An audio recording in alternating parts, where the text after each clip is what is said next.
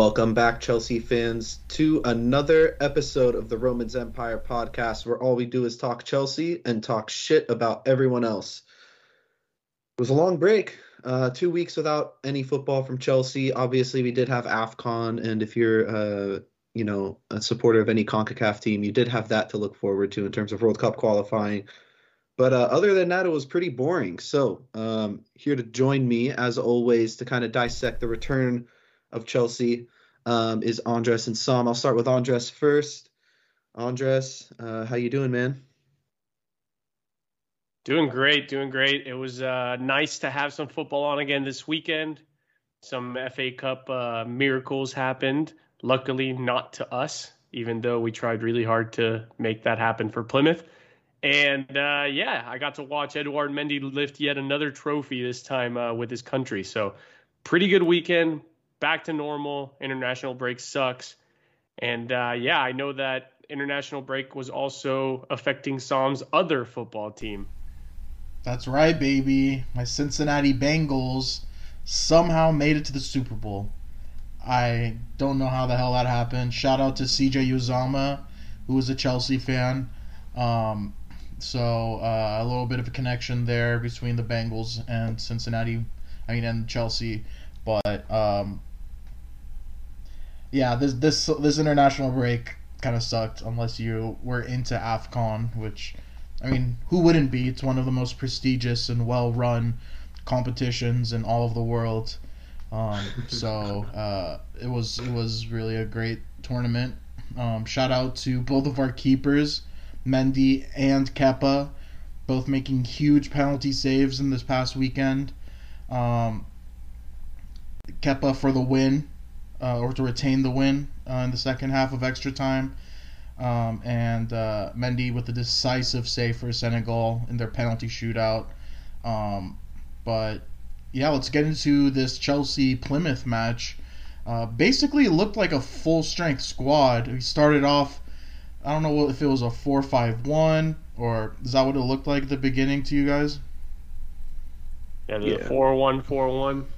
Our new formation. Yeah, or four one four one. It looked they looked the same.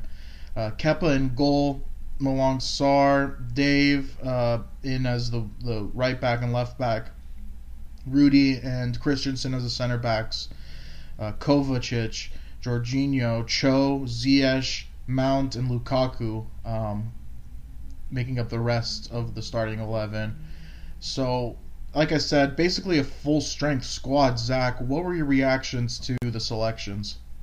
I thought it was interesting that we just kind of went for it and, and, and put out, like you said, not necessarily our best team because there's no Thiago Silva out there, um, but one of our strongest lineups that we could possibly put out for this game. So I wasn't I wasn't necessarily shocked to see it, but um, I did think that there was going to be a little bit of rotation in terms of you know a sprinkling of one or two academy players in there. But I, I'm I'm honestly I'm one of those people that's never critical when I see our strongest eleven put out for a match because like I think Tuchel spoke to that before and said we don't really think about the next match, we just think about the one that's coming up. Um, meaning he doesn't think about the match that's going to come after this next one. He's only thinking about you know what's right ahead of him. And I think uh, this lineup definitely showed that. Yeah, I mean, I would have loved to see a lot of the young players get a chance, but this international break was a little bit different than we're used to, where most of our European players were just off. And this is going to be the one match we get to kind of get the ball rolling again before the Club World Cup. So I understand why Tuchel went with this strong of a lineup, but I still don't understand why out of form players, specifically Lukaku, who have been picked week, who has been picked week in, week out, and still not performed, got the nod. Would have loved to see Kai get the 90 minutes. Uh, well, 120 in Lukaku's case. But uh, yeah, I mean, overall, I had no complaints with the squad. I mean, when, when you're playing a team like like Plymouth, um, I think playing a guy like Lukaku who's out of form is not that insane of an idea because you want to get him into form. And you would expect him to come out and score a couple goals against a you know lower division team. But he's been in the same form as he was before the break, and it's it's gotten to the point where me personally, I'm so I'm so fed up with him. Um, he's been one of the most frustrating signings I can remember in a long time, more than like more than Morata, more than Timo and Kai Havertz. I think this Lukaku signing has just been an absolute disaster um, because of the expectations we had for him. The other players we had expectations, uh, but there were still question marks with Lukaku.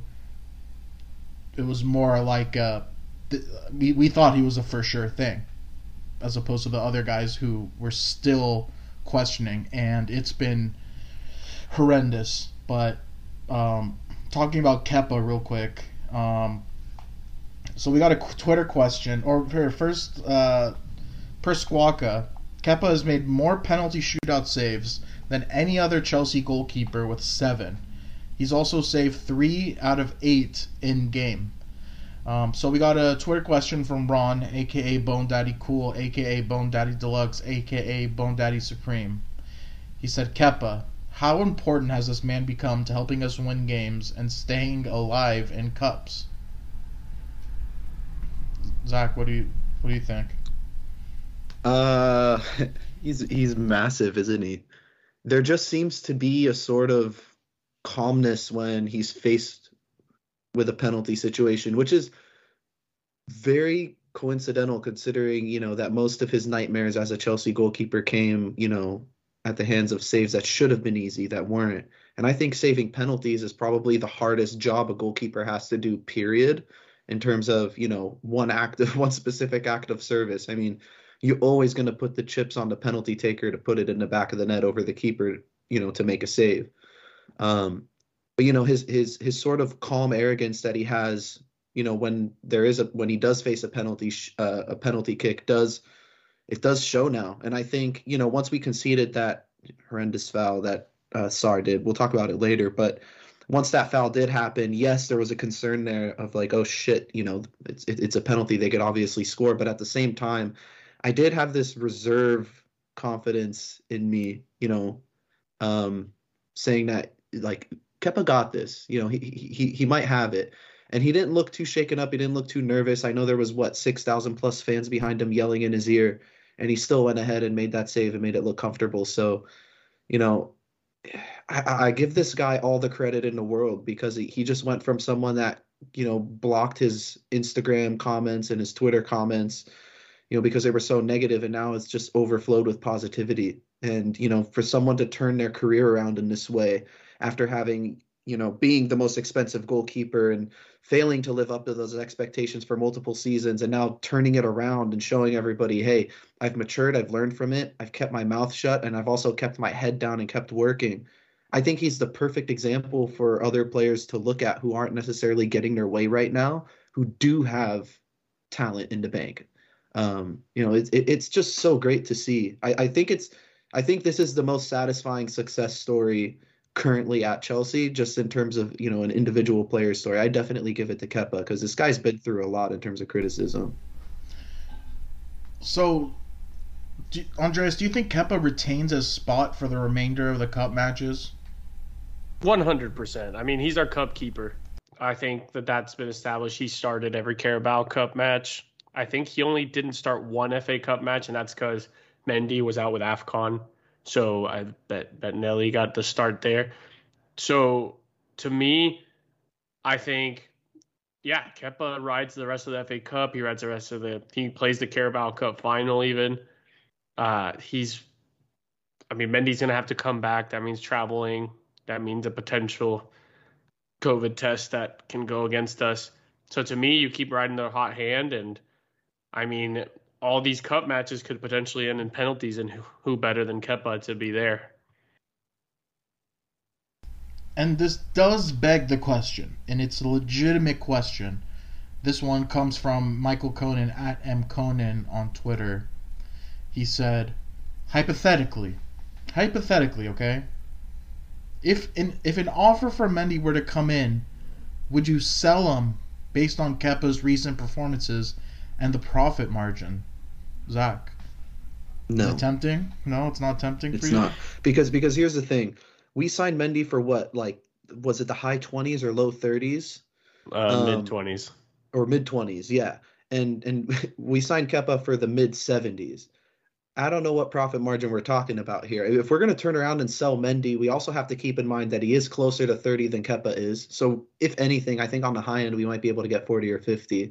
Whereas with Kepa, we would at least be able to get 40 or 50 as well based on his current form. I, I still think he didn't make up that 75 million price tag that we initially bought him for. But I, I don't know, man. I think Mendy still levels above Kepa in that sense. I, I still think, you know, the guy is on top of his game and he's only getting better. I mean, he moved to Chelsea less than a year ago. He's already become FIFA men's goalkeeper. He's won the Champions League. He's won the the Super Cup and now he's won AFCON.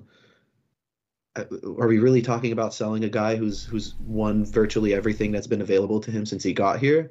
Granted, Kepa has been good, um, but I think you know I, I think this resurgence of Kepa is more so so we can retain as much of that initial 75 million that we bought him for more so than anything. I, I- I don't think it's a matter of selling Mendy. I think that's ridiculous. No offense to M. Conan. He's the man, but so is Mendy. It's a hypothetical. It was a hypothetical. Yeah. Fill I think it's a legit question. question. Yeah, I, I don't think you sell Mendy though. I think, like you said, he's approaching 30, so you already sealed a guy that honestly has no intention of leaving this club anyway. He, I think he gives the back line a little bit more peace when it comes to shot stopping. Uh, his passing out of the back is another story, but I mean, Kepa's still not to uh, Mendy's level when it comes to taking the ball out of the air, uh, when it comes to just reaction saves in game. Have we seen improvements? Yes, he's got his best uh, expected goals against rate ever in his Chelsea career, better than the Sarri time, better than the Lampard time. It's exponentially better, but that does not mean to me that you turn around and and drop the guy that had, I think, the record for most clean sheets in the Champions League in, in Edouard Mendy. So props to Kepa for reigniting his career, maybe throwing his name back in the hat to, to fight it out with Unai, Unai Simon for the uh, Spanish national side. And come summertime, I'm sure a lot of teams in La Liga specifically are going to be looking at Kepa and thinking that maybe there's a starting keeper in there. And it might be to Kepa's benefit to leave because there is a World Cup in December. So I think you keep Mendy, you take the loss on Kepa, and while his performances are improving, it's just a more of a good on Kepa for reigniting his confidence and, and playing career. So if you think that we could sell either of them for the same exact amount, you'd rather sell Kepa than Mendy right now. Yes. Yeah, Okay. I think so. Uh, all right. Let's get back to shitting on Lukaku um, because it's it's been a passion of mine for the last three months. Um, played all 120 minutes, one shot on target, zero out of two dribbles completed, zero out of four ground duels won, one out of six aerials won. I mean, instead of getting getting better and improving, it's it's just been getting worse. Uh, it it really is is is just such a such a disaster to watch. It's such a disgrace to see him play like this. The his his body language, his effort, everything. He doesn't want to be here, guys. It it really I, I'm completely convinced he doesn't want to be here. I don't know why the fuck he came in the first place. I don't know why we bought him in the first place. It, it's it's it's over in my opinion. This is a, it's a failed experiment. It's a huge failure for the club, and I'm I'm really done dealing with him. I mean, we got a question from CFC Ronnie. Um, hundred million pounds doesn't get you much of a striker, does it? Sure as hell does not in this case. You'd think that it would, but we're once again in the situation where we're gonna have to rely on our defenders to score all of our goals like they did in this match. Both goals coming from defenders. It's getting ridiculous. What, like what? I mean, here I'll I'll read you Ron's question, and I know Andreas, you kind of touched on it, but he asked, should we have even played him? When Kai came in, we looked a whole lot better when he came in. Rom wasted so many feats from the Wizard today that I don't blame my dude for being mad. What can be done with this experiment at this point, Zach? I, I, think we just got to start prioritizing results more so than prioritizing getting a tune out of, like you said, Sam, someone that just doesn't want to be here. And you know, it, it's simple. If he did want to be here, he'd be playing harder and he'd be influencing matches. We would be seeing more of an effort. And you know, I'm not I'm not really buying this whole the system doesn't suit him bullshit that a lot of the Lukaku sympathizers have been throwing out there. The bottom line is this: top strikers make it work. Period. You know, uh, it, it doesn't matter what formation or what system you're in. You're gonna find a way to get your goals or get your assists. How many formations have we seen Cristiano Ronaldo, Lewandowski, Ibrahimovic? I'm talking the best strikers of this generation where Lukaku wants to be. How many formations have we seen those guys play in? How many other managers have we seen those guys play with? How many different players have we seen those guys play with? Yet they continue to score goals. They continue to find ways to make it work and they work on their craft. I'm not seeing that from Lukaku. And you know, the frustrating part is we see him do it with Belgium and we see him do it with Inter, and he even did it in spurts at West Brom and Everton when he went when he was initially on loan with us. And these this was years ago too. And you know, for me, it's just one of two things. It's it's either he doesn't want to be here, or he doesn't have that mental capacity or mental ability to put his ego aside and, and play his way back into form. Because, like I said, great athletes and, and, and greatness in general and this is across any workspace, they will their way back into form if you're not in, in, in any sort of form. You'll find a way. And, and right now, he's just getting worse. Um, in terms of the whole Kai Havertz thing, I think um, if he's going to get you the goals and assists, uh, then then then he should probably play ahead of Lukaku. And and guess what? He came on and he got an assist in limited minutes, and I even think he completed more passes too, which means he got more involved. Exactly. It's, it's really funny because you said it's either Lukaku doesn't want to, you know, isn't in the right mindset, doesn't want to be here, doesn't want to work his way into shape, and mm-hmm. then you mm-hmm. didn't give an alternative. And that, that's oh, because oh, no. that's because the first one was the truth. That was well, the right. That was the right answer. Look, look. I think, I think, I think it's a little bit of two things. I think on one hand, no, it, it, he did tell the truth in that interview, and, and and he was speaking his mind. Otherwise, he wouldn't have said it. Um, but on the other hand, he doesn't have that mental capacity to put his ego aside and just put his head down and fucking work and make things happen, force things to happen. And, how many times did Diego Costa do that when the team wasn't firing or he wasn't getting service? He would single-handedly get his own, and and you would expect something like that out of a hundred million pound striker in Lukaku. My thing, Sam, is is he's going out there and he's not improving. He's just getting continuing. He's continuously getting worse and worse and worse.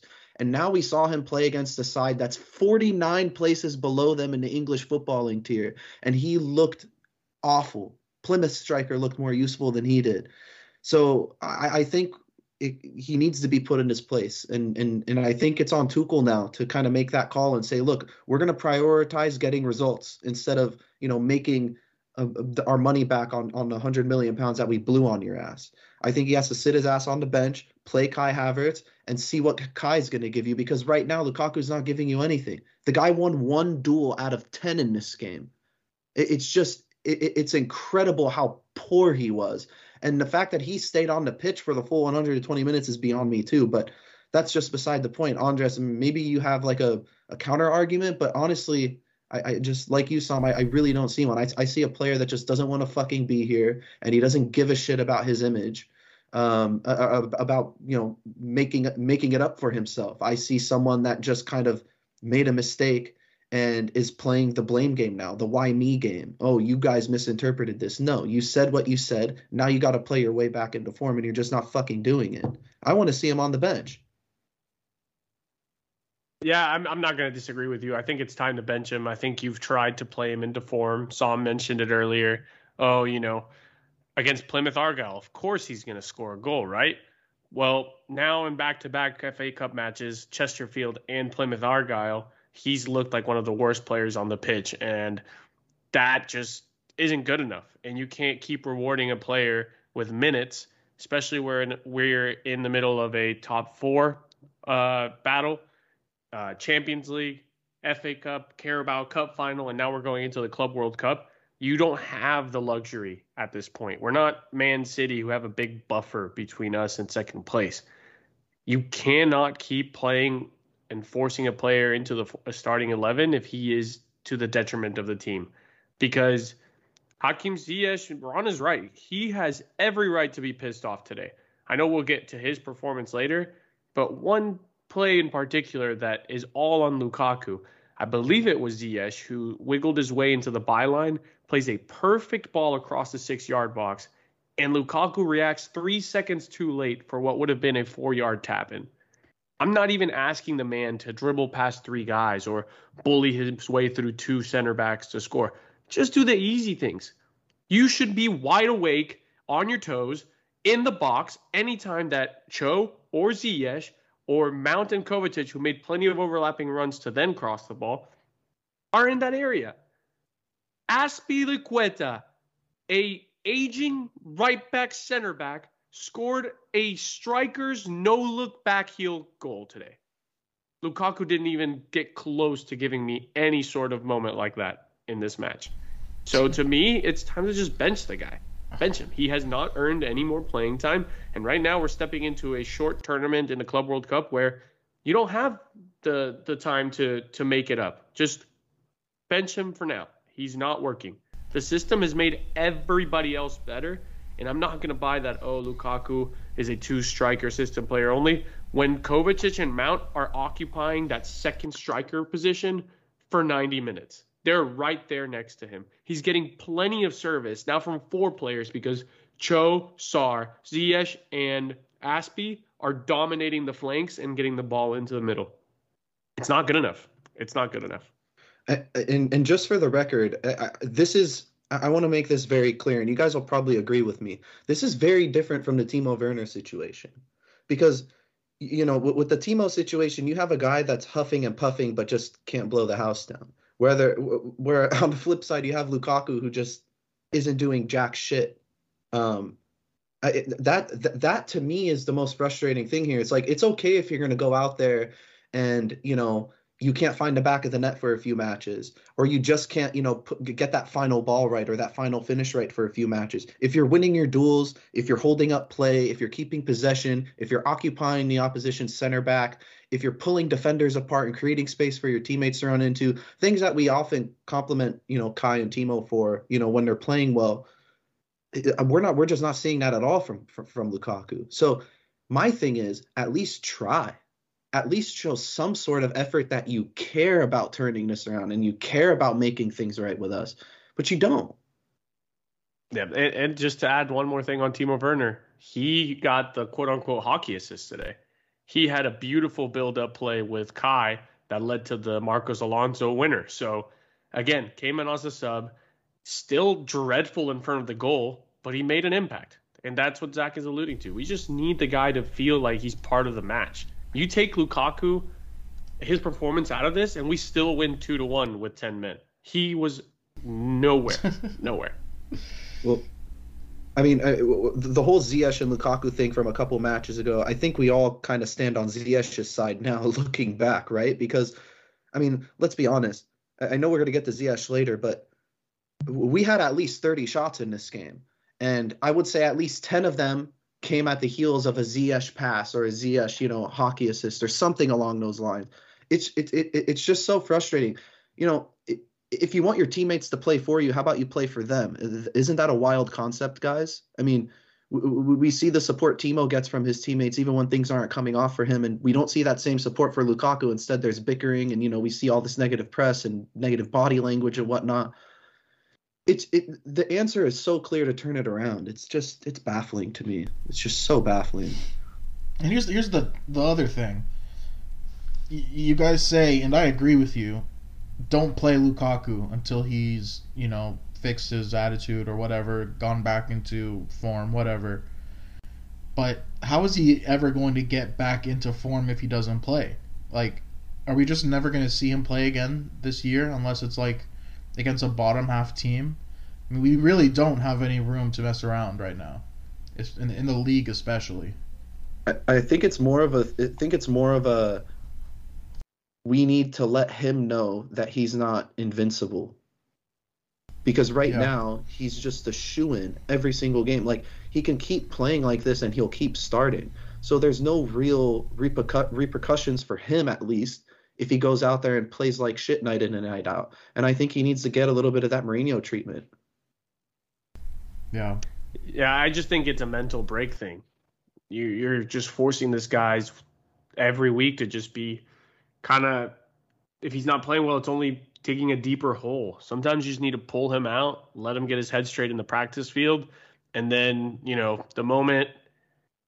Maybe it, it comes as a cameo, right? He comes in, 15 minutes left, the match is already, you know, put together. We've we've got the lead, or perhaps it's a hail mary and he scores, and that gives him the confidence to go into the next one. But right now, when he's playing 120 minutes and not once you feel like he was a threat on goal, it's not. It's simply not good enough. And now let's talk about another player who who's brought up very similar uh, feelings within our fan base. That feeling being frustration and uh, inability to live up to expectation. That's Cho. Again, struggled massively to influence the game once Plymouth got their goal. Uh, he had one shot, one dribble, one key pass, and was uh, snubbed after the 64th minute.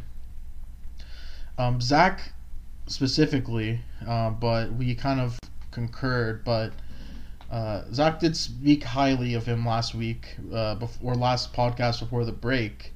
Um, said that he needed to use that performance as a springboard to build other good performances on.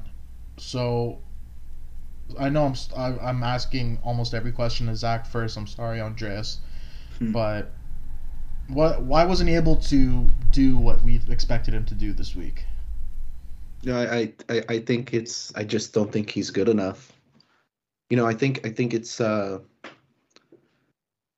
it's tricky because on one hand you want it to work out for him so bad, but on the other hand, you know, he keeps getting these opportunities, and we'll see a flash or a game, you know, like last match before the break where he just looked like this completely different player who could impact the game and be a potential match winner.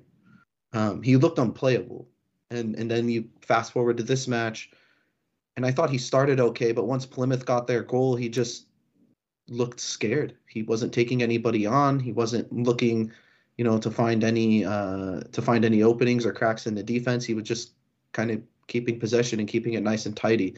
I, I personally, guys, I just don't think he's good enough. I don't think he's at the Chelsea level. I mean, you look at a guy on the opposite flank like Ziyech who found his form and now he's starting to influence every single game in some sort of way. And you know, I, I think Cho needs to look at that and sort of, you know, replicate it in that sense. You know, if he wants to be a top player, that's what top players do. So I just don't think he's there yet, personally. And I think uh I think that left hand side is still up for grabs, honestly, after um after this last one. Because the thing is you can't just come in and play well for one or two matches and then stink it up against the you know the, second or third division side. It just doesn't work that way. You you, you got to show it every week, and that's what the wingers on Manchester City have done so well. That's what the wingers at Liverpool have done so well. There's levels, and and right now I don't think Cho's anywhere near it, honestly. Hey, can he shout for that left wing spot? no, Anyone? Le- Tuchel said he's a wingback, so that's not happening. Damn it. Uh, in terms of Cho, I mean, I think partially it's Chelsea fans' fault for putting so much pressure on the guy. I I mean, look how Phil Foden was brought in for the past four seasons. Every Man City play, fan has been like, "Oh, play Foden, play Foden, play Foden," and Pep smartly, slowly integrated him, and it took four years of very small integration to finally get the guy on every single week. And now we see Foden's level. I think everyone got caught up in the Europa League level competition and thought that Cho was going to be putting up academy numbers in the Premier League. And I'm sorry, but if he continues to just side foot everything back post, he's never going to score more than a goal a season as he's averaging right now in the Premier League. I think he does so well to dribble himself out of trouble in the in the outside, but he is just he's afraid of finishing right now. I don't know what it is. I don't know if he's got the jitters. His his air game is awful. Uh, he had a header chance against Tottenham that he completely missed. He had a header chance here that I'm not sure how he missed. It's just one of those things where right now, and and it's going to sound like American bias, but I think Pulisic deserves the amount of starts that Cho has because Cho has, in good and bad, gotten to start multiple games after good and bad performances, and I don't think Pulisic has been given that sort of chance under Tuchel. And right now, just like Lukaku, you can't. If again, he was great last week. Maybe you get give him the pass here, but he needs to be more involved. He can't just be a passenger uh, when he's playing this left mid position, which is his favorite position. Uh, a winger is supposed to be decisive and somebody that makes his presence felt and makes defenders fear when they're dribbling at him. And Cho needs to remember that. Otherwise, if he has no teeth, then nobody's going to really. What is it? Nobody's going to be afraid of the bite. I don't know. Just hasn't wasn't good today. He was he was nowhere near as good as he was last week. And shout out to Hakim Ziyech because he's a guy that Big was shout out. performing. He was performing very poorly throughout the year. Got a lot of shit, not just from us, but from Chelsea fans afar. And in the last four or five matches, has consistently looked like our best player. Um, man of the match performance again. Two shots on target, seven out of nine dribbles completed, six key passes, nine out of 14 gr- ground duels won, six accurate crosses out of 22 attempts, but still he's getting it in there. Could have had a an assist if it weren't for Lukaku. Um, just again, very influential. Combined really well with Mount and Dave on the right side. It was just a pleasure to watch. You know, especially juxtaposed to the the performances by Lukaku and Cho, which were just frustrating. This was a joy to watch. Andreas, what did you make of of his performance? I think again, I, I, mentioned this with Zach. I think you need to ride Ziyech's ego, and I think that on the right side right now, just imagine when Reece James is back. I think Azpi is benefiting from this Ziyech free roll as well. But people are going to say, "Wow, 22 attempts cross, and he only got six accurate ones." It's honestly that is not a uh, a reflection of his crossing ability. That's a reflection of what's waiting for him in the box because we had like 10 corners that he took today, and all of those were in good positions that, in my opinion, and nobody was there to put their head on it. And again, I already re- referenced the Lukaku attempt that just made me pull my hair out.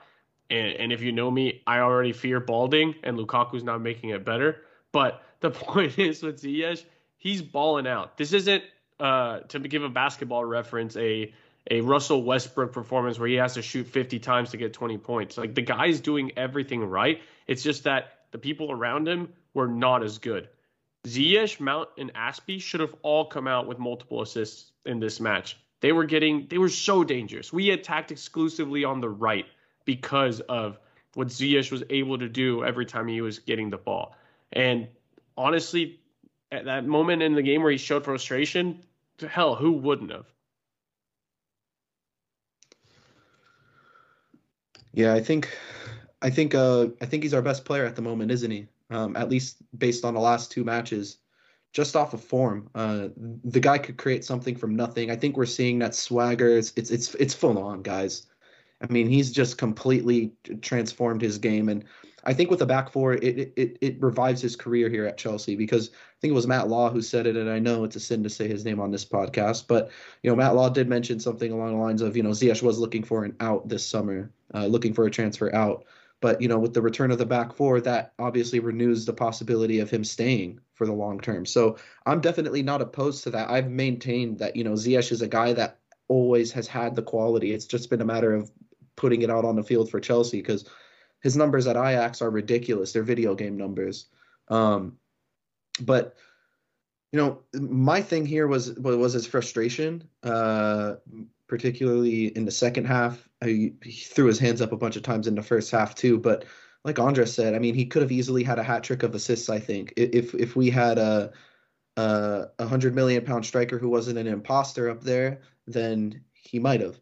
Um, I think you know it's it's just he's just going to keep flourishing as long as we play the back four, and you know we do salivate at the idea of having Reece James and Ziyech on the right hand side. But guys, I think it's uh, I think it's important to mention how well Mount is connecting with Ziyech, especially in this game. Mount's ability to sort of read the spaces and pop in uh, and, and make himself available when Ziyech dribbles his way into trouble um, just to create an outlet for a one-two or a little combination to just sort of keep possession or open up more space for Ziyech to get on his left foot. Mount has found a way to impact that part of his game too. So that's also a relationship that we can look forward to to you know expanding or growing as the season goes on. Maybe that little triangle between Mount, Reece James, and Ziyech once Reece James comes back fully fit. That might be the formula to you know get us over the finish line through the end of the season. I think there's a lot of goals and assists to be made on that side needless to say. And to add on to the great performances, shout, special shout out to Kovacic, Mason Mount, Dave, who all put in the hard yards and played well. Um, Dave covered every blade of grass. That cheeky back heel goal that Andreas mentioned earlier was lovely. Kova hit the the post and the crossbar. Um, was was being very aggressive, trying to score, um, but also controlled the midfield. Um, and Mount, he was a great point of reference for Ziyech to combine with um, in and around the 18 yard line. So shout out to all three of them. Um, all right, let's finish this recap talking about Malang Sarr because we saw a little bit of him at center back and at left back. Um, and this has been something that we had been talking about for a while. Um, you know, as left back, we know what kind of work Sarr can do as a rotational left back.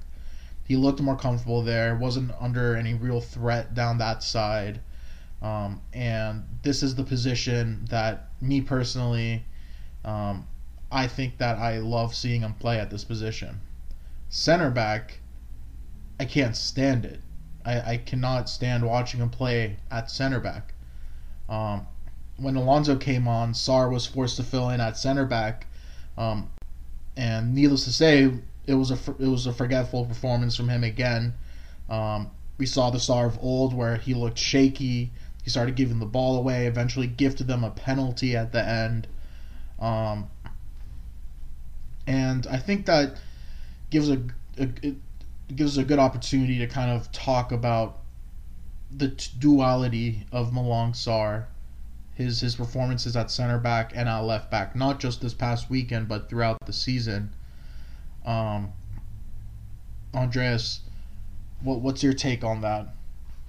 Yeah, I think right now he needs to be just a left back option, and if he's going to be playing in the back as a center back, it's in a back three.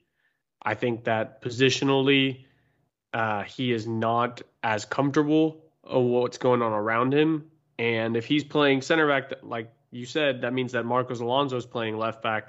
So you need somebody that's very sure of what he's doing in that position and very confident in where he is on the pitch at all times to cover for Alonso. I think Sarr has been a great left back. I think that anytime he's played left back, I've felt just fine. I don't have any qualms with it. No, he's not going to be dropping dimes from the left side for crosses because he's just not going to take up that space. But we don't need him to eh, right now. We just need him to be solid defensively. So, yeah, I've never been a fan of him as a center back in a back four so far this season. I think it kind of comes with his age and just not mature enough to be there right now. So to me, he's a left back in a back four or a left center back in a back three with a very vocal middle center back. Right now, he's just too. Uh, he's like a more erratic Rudiger when it comes to the way he approaches tackles, and he can get away with that as a left back, but not so much as a center back and a back too. That's a really good connection because I've been trying to. I when I watch him play at center back, I do get shades of Rudiger. Um, you know, the bad Rudiger, not not not the current Rudiger. I'm talking Rudiger when we wanted him out.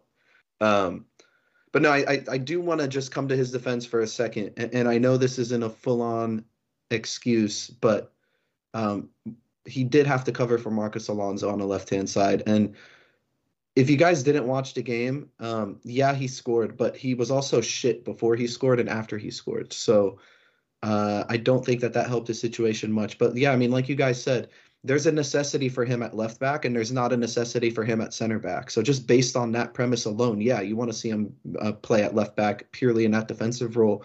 And guys, honestly, I think when he plays at left back, he does feel a little bit more comfortable on the ball as opposed to center back because he could make a mistake, um, you know, in, in, on the other side of the pitch, and there he still has cover behind him. As opposed to center back, if you make a mistake, you're done for, as we saw here um, when when he gave away the penalty. So I need to see him at left back, man. If Chilwell Chilwell's not coming back this season, we didn't bring anybody in. Every time Alonso has played in a back four, he's looked atrocious. So Malang Sarr has to be the first choice right now. It's I don't think that the the Marcos Alonso thing has much to do with it because we've seen him play there um, when Ben Chilwell was healthy, and even then, it looked awful. I just don't think he currently has what it takes to be a starting uh, center back uh, right now in the Premier League. Um, we did get a question from Michael Conan. um, he asked, "Is Plymouth better than Tottenham, or are we going to endure a frustrating roller coaster from Sarr the rest of the season?" Um, basically saying that uh, he did a better job against Tottenham than he did against Plymouth. But uh, I don't know. I think I think we pretty much answered it. Um, all right, let's uh let's talk about the World Cup preview. Uh, World sorry, Club World Cup, um, where Chelsea will play Al Hilal. Um, did I pronounce that right, Zach? Or is it Al Hilal? That's how you pronounce it, right? Uh, I wouldn't know because I'm not Saudi, but um, doesn't matter. It's Arabic. You don't speak Arabic, bro. no, no, no, no, no. Al Hilal. Yeah. I, I, look, I mean, I'm, su- I'm surprised we're not playing team. Al Jazeera. It's some Saudi team with some washed up ex-European stars. Let's just put it that way. Who do they wait? They have people on their team. I don't know. We'll see. They um, have the they have the old they had the forward that we played against in the Champions League with Porto last year. Marega. Uh, if you read yeah. the script, you guys would see. They have Gomes. Gomes. But the guy you didn't mention, Zach, is the guy that tortured us last year, though. Um, the Brazilian dude, Matheus Pereira, who came in and had like a hat trick against Chelsea. Matheus Pereira is on all yes. Hilal. Yes.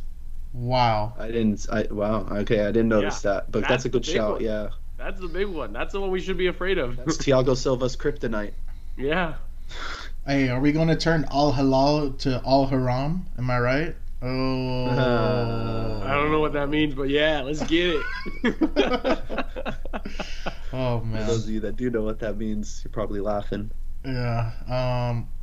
So, this is gonna be our first match in the Club World Cup, and I really don't understand how the structure of this tournament works because we're in the semifinals, um, and all of the teams that have played, like we're the only top four top five, top six league uh, team in it, right? Like who else is in it? Yeah, because we're in the cha- we're the it's the winners of every like oh, continental domestic. champions oh, Champions League. I thought it was like the winner of each countries. Okay, that's that's Champions League.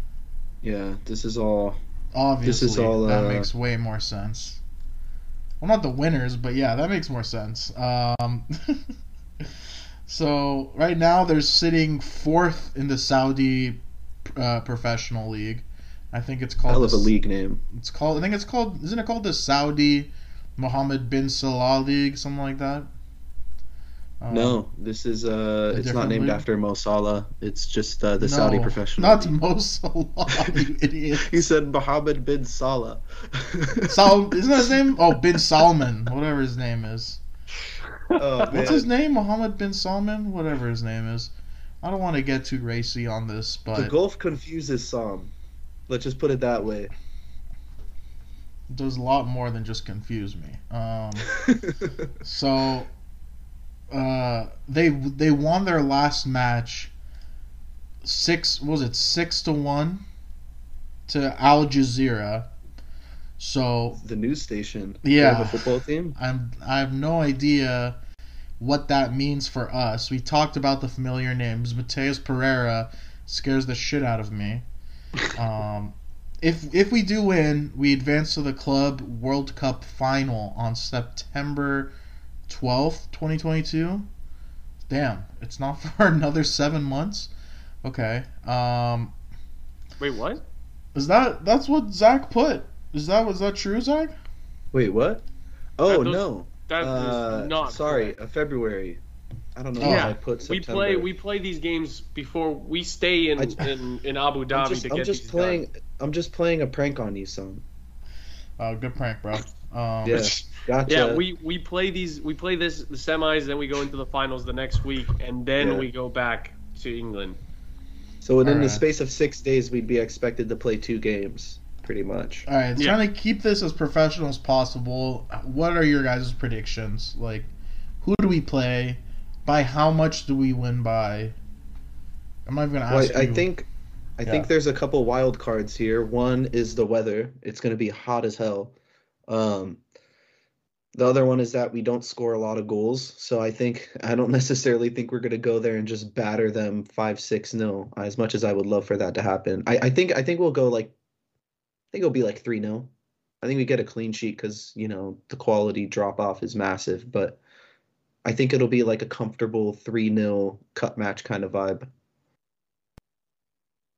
I I don't think we'll score three. I mean, I don't off the top of my head can't think of the last time we scored that many comfortably.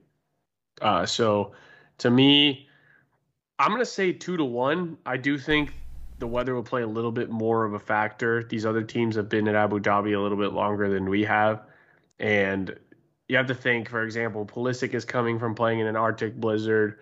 Everybody else, I'm serious. Two No, hundred. no, no. I know. I saw that report too. It said there's legit concerns because he's going from negative 16 Fahrenheit to, you know, upwards Yeah. of triple digits. it's it's a real concern, and I don't think that most of our players are ready for that. I think Thiago Silva playing in South America maybe is a little bit more flexible.